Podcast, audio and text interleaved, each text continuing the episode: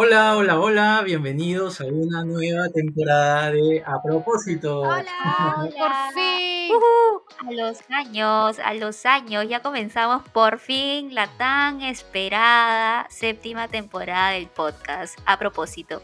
Eso. Bien volvernos a escuchar todos. Qué emoción después de tanto tiempo, en realidad, que ha sido porque el, o alguien estaba de vacaciones Vacaciones, o el equipo estaba incompleto. Así que nada, es importante hablar justamente de la, de- del equipo que otra vez está recompuesto y los hosts completos y esa nueva temporada tenemos justamente ese nuevo host, ese nuevo jale. Así es, como habrán escuchado, hay una nueva voz. A partir de esta temporada nos acompaña nuestra queridísima Nancy, que estará conduciendo el podcast con nosotros. Por favor, Nancy, unas palabras, por favor, preséntate. ¿Quién eres? Hola, soy Nancy, pero mejor díganme Nan, como ya sabe el equipo, porque Nancy se me hace un poco más de gente adulta y yo soy más niña.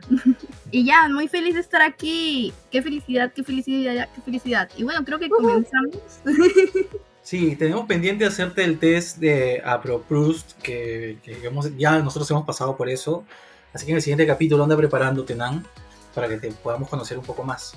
Y volviendo al tema del podcast de hoy, para esta temporada, saquen lápiz y papel, tenemos los siguientes capítulos. Iniciativas para cuidar el agua, Salud Entel, Canon Móvil y Closet Laboral. ¿Qué? Closet laboral, me llama la atención. ¿eh? Así es. Eso. ¡Asu! ¿Y hoy qué tendremos, Nan? Yo te cuento, yo te cuento. Bueno, para el capítulo de hoy vamos a tocar un tema sobre la violencia infantil en Internet, ya que este tema está relacionado con distintos ODS, entre ellos el ODS número 3, que es de salud y bienestar, y el, y el ODS 10, que es reducción de las desigualdades.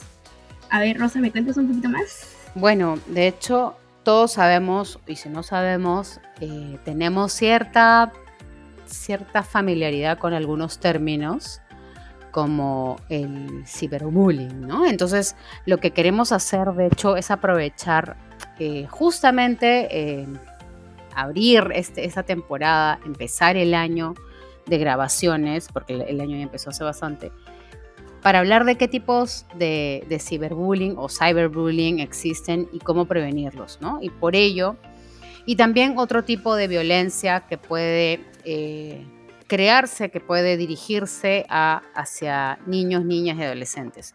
Y para ello hemos invitado a Consuelo Ramos. Ella es comunicadora de la ONG Acción por los Niños. Ella tiene muchísima experiencia en temas de difusión y promoción de los derechos de la niñez y la adolescencia y es especialista en gestión de las TICs para el aprendizaje. Pero además, también nos acompaña, tenemos una, es la primera persona menor de edad que nos acompaña en el podcast. Eh, ella se llama Marcia Valdivieso, tiene 17 años y es integrante de la red interdistrital Municipios Escolares de Lima Sur. Hola chicas, bienvenidísimas a A propósito, gracias por estar aquí. Hola, ¿cómo están? Un gusto estar aquí el día de hoy en este programa.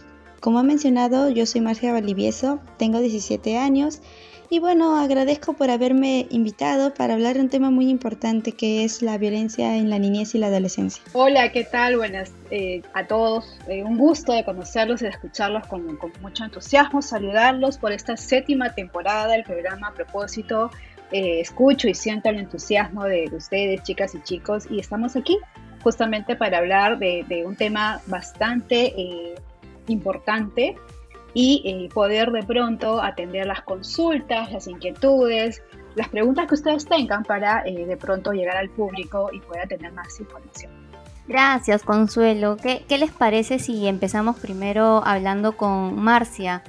Eh, yo quería saber qué situaciones o tipos de ciberbullying conoce ella y qué están, que están afectando a niños y adolescentes, de qué manera están afectando este nuevo tipo de bullying que es el ciberbullying, de qué manera afecta a todos estos niños y niñas adolescentes, ¿no? Bueno, existen muchos tipos de ciberbullying que he podido apreciar en diferentes situaciones y experiencias que me han contado mis compañeros de colegio, mis familiares e incluso algunos casos más graves que he podido escuchar en medios de comunicación. Voy a mencionar algunos de ellos tal como nosotros los adolescentes los conocemos, como lo que es el trolling o flaming, que es un acoso en las redes sociales a través de mensajes ofensivos, con insultos, bromas de mal gusto hacia el niño, niña o adolescente en sus publicaciones de las redes sociales o incluso en su chat personal, lo que genera una gran depresión en ellos y también puede afectar su estabilidad emocional. También hay casos más graves como lo que es el acoso sexual en línea. El más conocido es el grooming, en el que un adulto se hace pasar por otra persona más joven y comienza a tener una comunicación con el niño, niña o adolescente con el fin de acosarlo sexualmente. Se han visto muchos casos en los que estos citan al adolescente a un lugar y se da lo que vendría a ser la violencia sexual. O también pueden provocar lo que vendría, eh, lo que sería el sexting, el envío de fotos o videos íntimos con los que el acosador pueda chantajearlos con la amenaza de publicar estas imágenes en un sitio público para que lo vean sus familiares, sus amigos y así humillarlos. O por último también tenemos lo que es la suplantación, suplantación de identidad, cuando una persona se hace pasar por ti mismo en tus redes sociales y comienza a publicar cosas de mal gusto, a escribir a tus contactos o incluso a robar tu información, lo que genera un gran peligro para el adolescente. Y yo también tengo una pregunta para Marcia, o sea, de hecho, bueno, yo sí en el colegio eh, eh, sufrí de bullying en algún momento, creo que todos en algún momento en mayor o menor medida hemos tenido, pero bueno, en, en mis épocas de colegio no había ciberbullying todavía. Entonces, eh, o sea, mm, me gustaría saber qué es lo que, lo que sientes, o sea, ves a muchas personas atacándote. Una persona de tu edad, ¿qué es lo que siente cuando lees este tipo de comentarios en redes, por ejemplo? Lo primero que ellos sienten es miedo, ya que están experimentando una situación de peligro y muchos no saben cómo actuar o cómo decirlo a sus padres, ya que también los padres en algunas ocasiones suelen actuar de forma incorrecta gritando, castigando a los niños, niñas y adolescentes, y esto genera una desconfianza en ellos para poder contarles sus problemas. También lo que muchos niños, niñas y adolescentes pueden sentir es la culpa, porque creen que lo que les está ocurriendo ha sido provocado por ellos mismos. Y esto lleva a lo que vendría a ser la depresión, la frustración, se encierran solos en un espacio, están ansiosos todo el tiempo vigilando lo que el acosador les escribe. Y ha habido veces que tanto ha sido la desesperación del adolescente que ha recurrido a lo que es el intento de suicidio lo cual es muy peligroso para los niños, niñas y adolescentes y es una situación que se debe detener. Estamos de verdad conociendo mucho gracias a ti, Marcia, y también nos gustaría saber, como que claramente dominas muy bien el tema y te felicitamos por ello y por enseñarnos tanto, ¿qué recomendaciones podrías tú compartir con, con chicas y chicos de tu edad para, para evitar ser víctimas de cyberbullying o de ciberbullying? Lo que yo recomendaría sería primero no aceptar en las redes sociales a personas desconocidas porque uno no sabe quién está detrás de la pantalla. Y al aceptar una solicitud de amistad de esta persona, le estás permitiendo que pueda ver tus publicaciones, pueda revisar tu información personal y pueda contactarse contigo.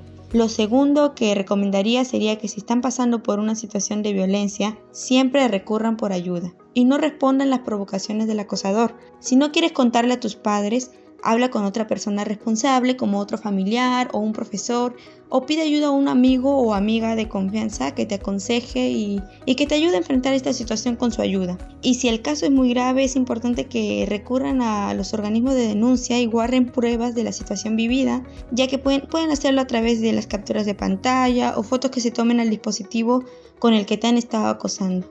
Genial, eh, Marcia, en verdad nos está ayudando mucho todo lo que estamos recibiendo de tu parte. Eh, bueno, queríamos saber que desde tu posición como integrante de la red interdistrital de municipios escolares de Lima Sur, eh, cuéntame, ¿qué pueden hacer las diversas instituciones para promover el buen trato en las redes y frenar el cyberbullying? Muchísimas gracias, Marcia, por contarnos tu experiencia y abrirte a nosotros eh, sobre lo que sienten los chicos que sufren ciberbullying. Y, y bueno, las recomendaciones a tomar en cuenta para, para ello, ¿no? Espero que, que, este capítulo nos haya invitado a todos los oyentes a que empecemos a reflexionar y espero que también, este, si es que ustedes son mayores de edad, le muestren este capítulo a chicos, a chicas, para que ustedes, ellos también puedan aprender, ¿no? Y, y, bueno, ahora tenemos un par de preguntas para Consuelo. Este, cuéntanos cuál es el panorama actual de, de la violencia en el mundo digital, Consuelo. Gracias por la pregunta y creo que es importante empezar comentando que en nuestro país desde los seis años hasta, no, digamos, a más, empieza una persona allá a hacer uso del servicio de Internet a través del teléfono, ¿no? Lo dicen las estadísticas, ¿no? que bien lo señala el Instituto Nacional de Estadística e Informática, y específicamente hablando de niñas, niños y adolescentes. ¿Qué nos dice esta realidad? alrededor del 79% de los adolescentes de 12 a 18 años y el 51% de niños entre 6 a 11 años están accediendo al Internet a través de los celulares, ¿no? ¿Esto qué ha significado? Les cuento además que a partir de eso hay una encuesta que ha realizado UNICEF Perú con la ONG Hiperderecho y vamos a encontrar datos bien interesantes que nos van a dar un panorama de lo que está pasando en las redes y de las situaciones de violencia que se presentan en el mundo digital. Por ejemplo, el 26% de las mujeres se presta un celular ¿no? para acceder a sus clases frente a un 16% de hombres. Eso es lo que nos dice en, el tema del acceso de, de, las adolescentes, hombres y mujeres al mundo del Internet. ¿no? ¿Qué más nos está diciendo esta encuesta que nos alerta de situaciones que de pronto debemos tener en cuenta? ¿no? que, por ejemplo, eh, en el tema de habilidades, ¿no? que se ha encontrado que los hombres adolescentes tienen mayor habilidades para el uso del el paquete de Office, especialmente en el tema de Excel, para descargar y almacenar documentos en la nube y para ver cosas del tema de programación y para identificar páginas seguras, a diferencia de las mujeres. Ellas tienen más habilidades para enviar mensajes y fotos, configurar la privacidad de sus perfiles y bloquear y eliminar de pronto contactos en las redes sociales. Pero en la parte de los riesgos, que es donde justamente ustedes estaban comentando que era necesario poder informar, ¿qué hemos encontrado, por ejemplo? ¿no? Que hay un uso excesivo de las, en general de, de lo que significa la Internet. 46% de las adolescentes mujeres y 36% de hombres dejan de comer o dormir por pasar mucho tiempo en la Internet. Y ahí se encuentran con una serie de peligros, por ejemplo. En esta encuesta, señala que, por ejemplo, las mujeres son las que han reportado mayor número de situaciones a través de mensajes insultantes, amenazantes o incómodos por internet, a diferencia de los hombres. Los mm. hombres, por ejemplo, ¿qué señalan? ¿Qué señalan? Que sí, efectivamente, eh, ellos eh, se exponen a situaciones de riesgo porque eh, contactan a personas desconocidas a través de sus redes, ¿no?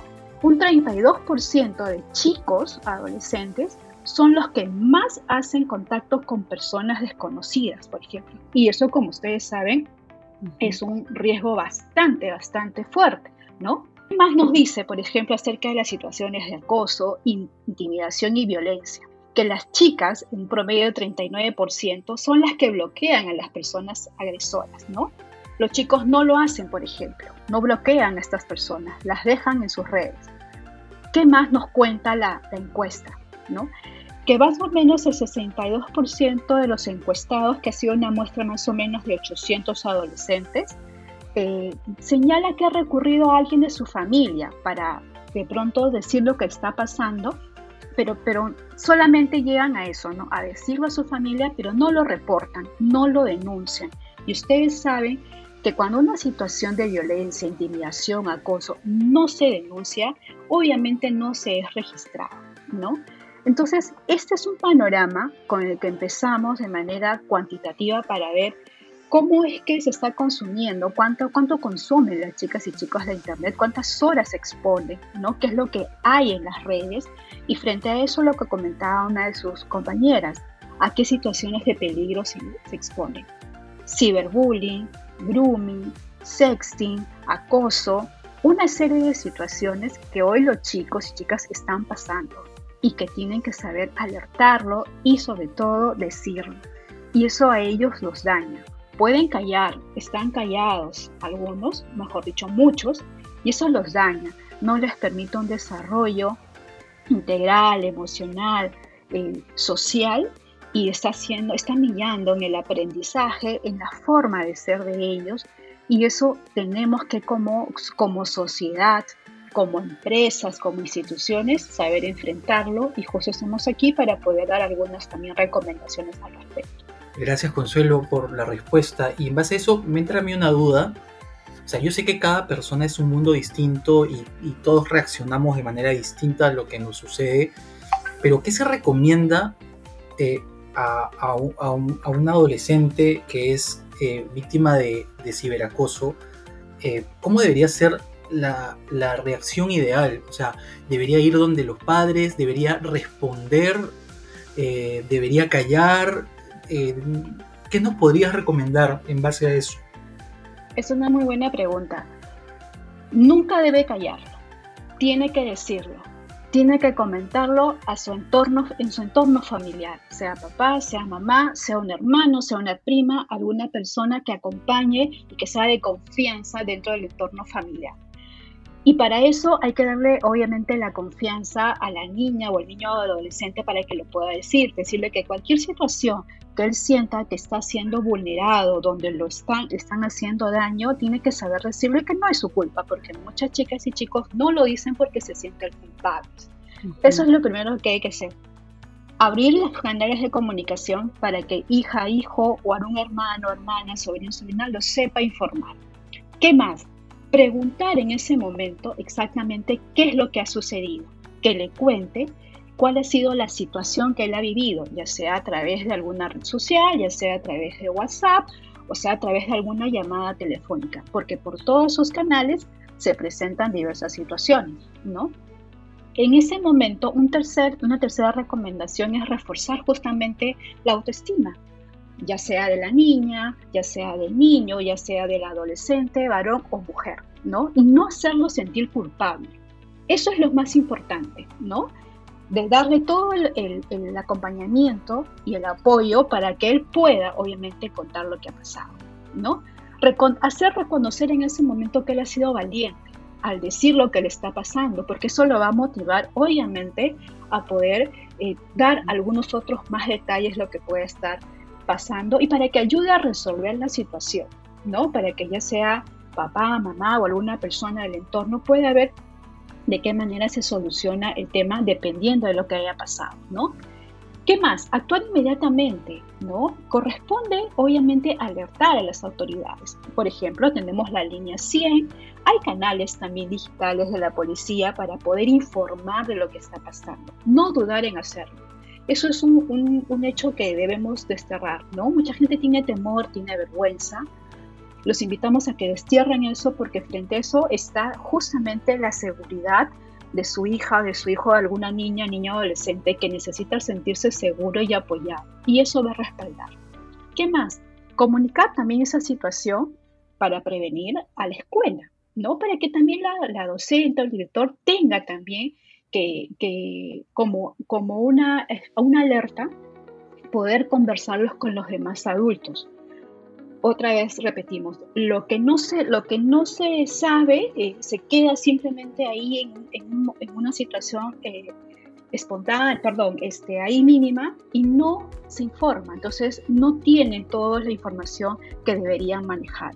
Y hay que saberlo decir porque es lo que está pasando. Entonces esas cosas son las que consideramos se debe tener en cuenta, ¿no? Escuchar, preguntar, reforzar la autoestima, reconocer la valentía de la, de la persona que, que, ha contado lo que ha sucedido, actuar inmediatamente ante las autoridades y obviamente comunicar este riesgo a otros para que se pueda generar la prevención del caso y evitar que otros chicos o chicas les pase lo mismo.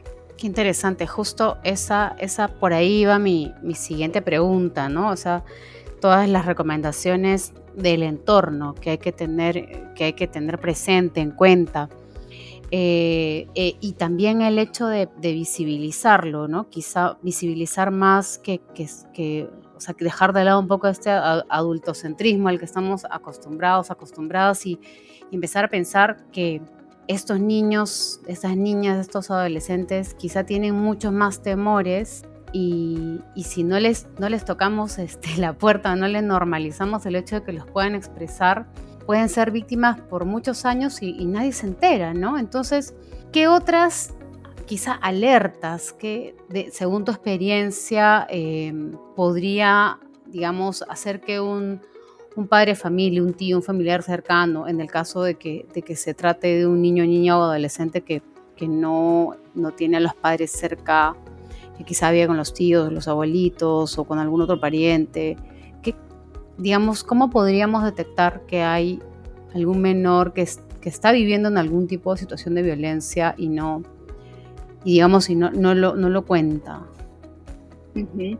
Esa es una interesante pregunta porque para justamente eh, prevenir estas situaciones hay que estar muy alertas y muy atentos y hay que realmente ver, ¿no? Hay gente que no quiere ver lo que está pasando frente a sus ojos y eso es un grave error, ¿no? Ya sea que, como tú bien lo dices, tenemos que ponernos en los diferentes lugares. Siempre estamos en, el país, siempre hay una persona que está, que tiene relación con un menor de edad, ya sea porque es tu hija, tu hija, tu hermano, tu prima, tu sobrina, tu sobrino, este, alguien muy querido, siempre tienes relación con una persona menor de edad. Y nosotros como adultos, ¿no? Tenemos este deber y esta responsabilidad espontánea, eh, y también obviamente protección de generar los mecanismos para poder a ellos decirles qué cosas deberían tener en cuenta porque ya hemos, tenemos una experiencia previa no de algo, algunos años más y hay que trasladárselas a él. ¿Qué es lo más importante? Y esto es recogido cuando hemos hablado con las mismas chicas y chicos, no es algo que de pronto uno se invente. Mantener un buen nivel de comunicación. Es algo tan fácil, pero que cuesta en las familias desarrollarlo, mantenerlo.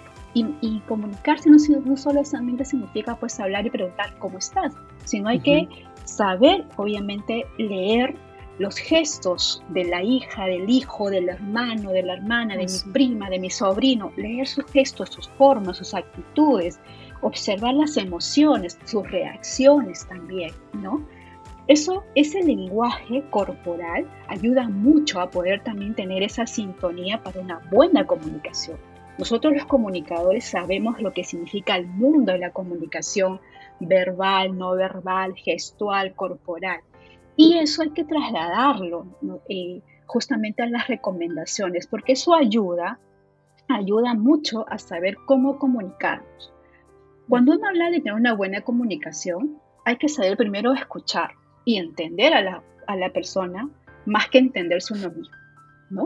Eso es lo primero que hay que poder ponerlo en práctica en la familia. Va a costar, porque mucha gente no le gusta escuchar, le gusta ser escuchado, pero no le gusta escuchar.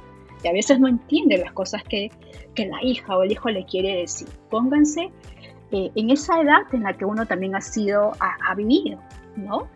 Entonces, eso va a ayudar a que esa comunicación fluya y puedan contar lo que pasa. Eso va a consolidar justamente esa relación, esos momentos para que las chicas y los chicos puedan decir lo que realmente está pasando, porque como bien ya lo han dicho, cada persona es un mundo.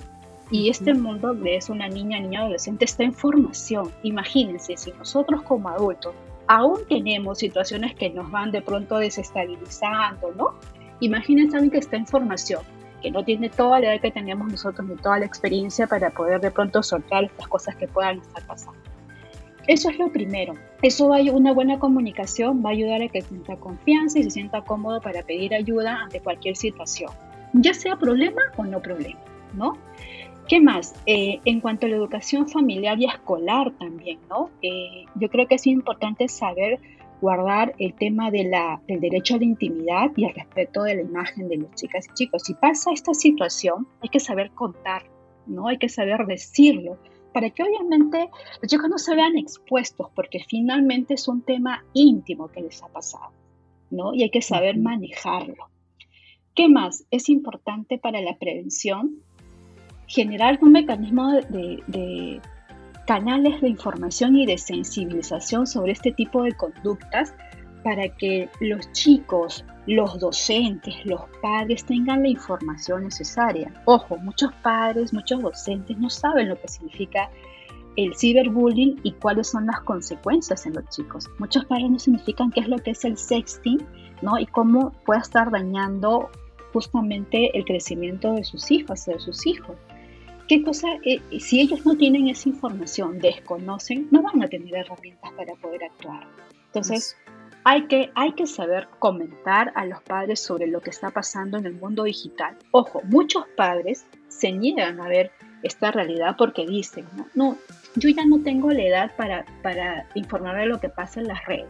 Eso es mentira. Uno no, la edad no significa que uno deje de aprender ni, ni, nada por el estilo. Uno tiene que saber conocer y reconocer cuáles son los peligros que puedan estar rodeando mi entorno familiar, más aún si hay menores de edad en casa.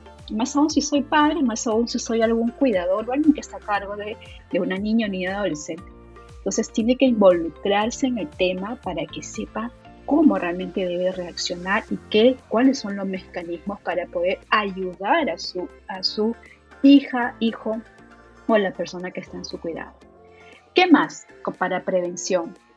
Enseñarle a los mismos chicos, a las chicas y a los chicos de todo lo que significan los peligros de las redes. Decirles obviamente que el mundo de la Internet es un mundo amplio, espectacular, productivo, te va a ayudar, pero así como es amplio, es ajeno y hay muchas cosas que involucran a las redes y que van a venir, ¿ah? seguramente van a venir más y hay que prepararlos en lo que está pasando y en lo que va a venir.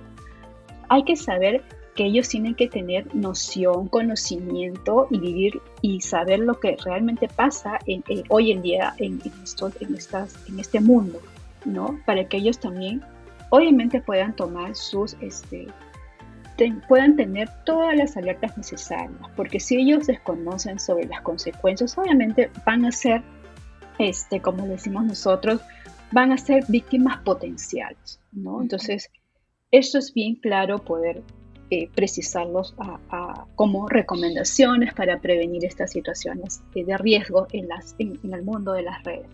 Gracias, Consuelo. Y ya para terminar, quisiera hacerte una pregunta eh, que nos aconsejaría mucho a nosotros.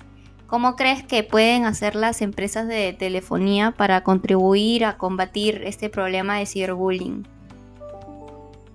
Bueno, a propósito del programa, es una gran pregunta, ¿no? Eh, saludamos estos espacios, por ejemplo, porque estas iniciativas eh, ayudan a que las empresas puedan hacerse socialmente responsables en el cuidado y la protección de las niñas, niñas y adolescentes.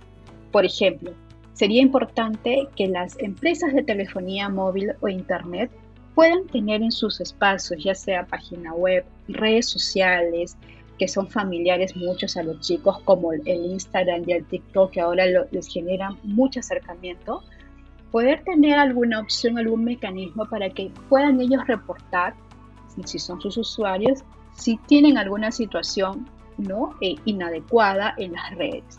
¿Qué más? La línea 100 es una línea obviamente que puede recibir diversos tipos de denuncia. Puede ser una línea que siempre sea promovida a través de las empresas de, telefonía móvil. ¿Qué más podríamos conversar, eh, sugerirles a las empresas? Que con toda esa experiencia que tienen de llegar a las autoridades, de hacer campañas eh, masivas, puedan también incluir la temática para poder llegar con recomendaciones a los diferentes públicos y así proteger a las niñas, niñas y adolescentes. Pueden incluir también en los espacios que tengan cursos de capacitación o recomendaciones dirigidas a madres, padres de familia y docentes en el uso seguro, responsable y productivo de las redes sociales para que ellos los trasladen a sus hijos.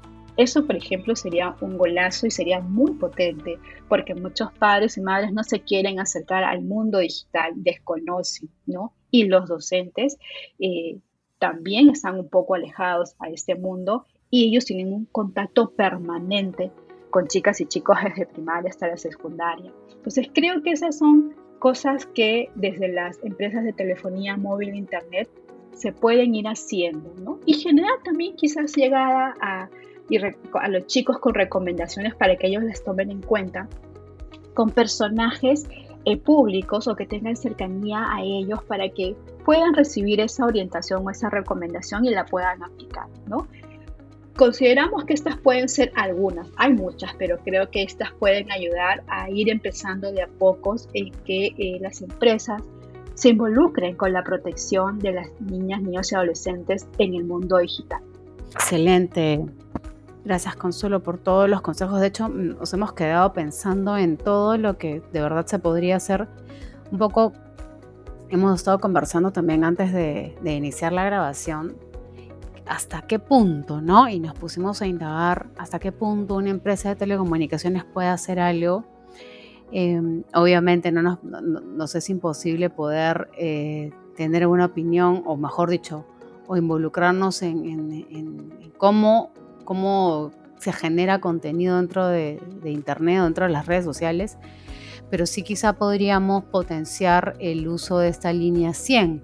Quizá podríamos eh, generar algún código gratuito de mensajería automática si nos unimos todos los operadores para hacerlo. Creo, no sé si ya está implementado por ley, pero si no es así, igual, si fuera el caso que ya está hecho, quizá crear un poquito más de, de campañas en fechas clave eh, que permitan visibilizarlo, ¿no? Y, el otro, creo que siempre como una constante en toda, en toda la comunicación en general, en todas nuestras piezas, eh, en general siempre proponer discursos que, que, sean antiviolentos, ¿no? no solo alejados de la violencia, sino que ya se planteen una situación antiviolenta.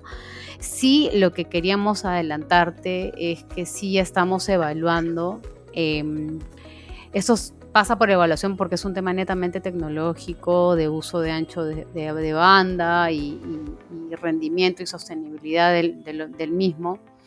Em, el poder llevar algunas aplicaciones de control parental que sean gratuitas en descarga y en uso, pero que además también puedan ser usadas libres de, uso de datos. Es decir, que las personas puedan emplearlas eh, inclusive si es que no contaran con saldo en su, en su celular. Entonces, ese es el, digamos, un paso que estamos evaluando ya desde el equipo de producto para poder, em, esperamos tener pronto novedades y de hecho esta, esta primera conversación tan importante nos, nos motiva más a, a, no desistir, a, no, a, seguirnos entusiasmando con este tipo de iniciativas que sí se pueden hacer desde las empresas de telecomunicaciones, más allá de alguna campaña de, de difusión de comunicación. Y obviamente el tema de tener siempre una postura muy firme contra cualquier discurso violento, contra cualquier discurso que promueva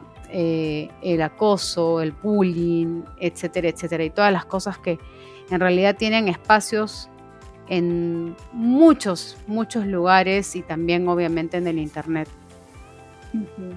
Mira, lo que me cuentan, la verdad sería un, gol, sería algo súper potente, porque estamos viendo desde Acción por los Niños este tema desde hace dos años y lo que nosotros justamente buscamos es que eh, en general las empresas en su rol que, que, tienen y corresponden y en la medida que obviamente puedan, contribuyan justamente a, a que esta, a esta realidad deje o se frene ¿no? de las situaciones que puedan estar viviendo las chicas y chicos. ¿no?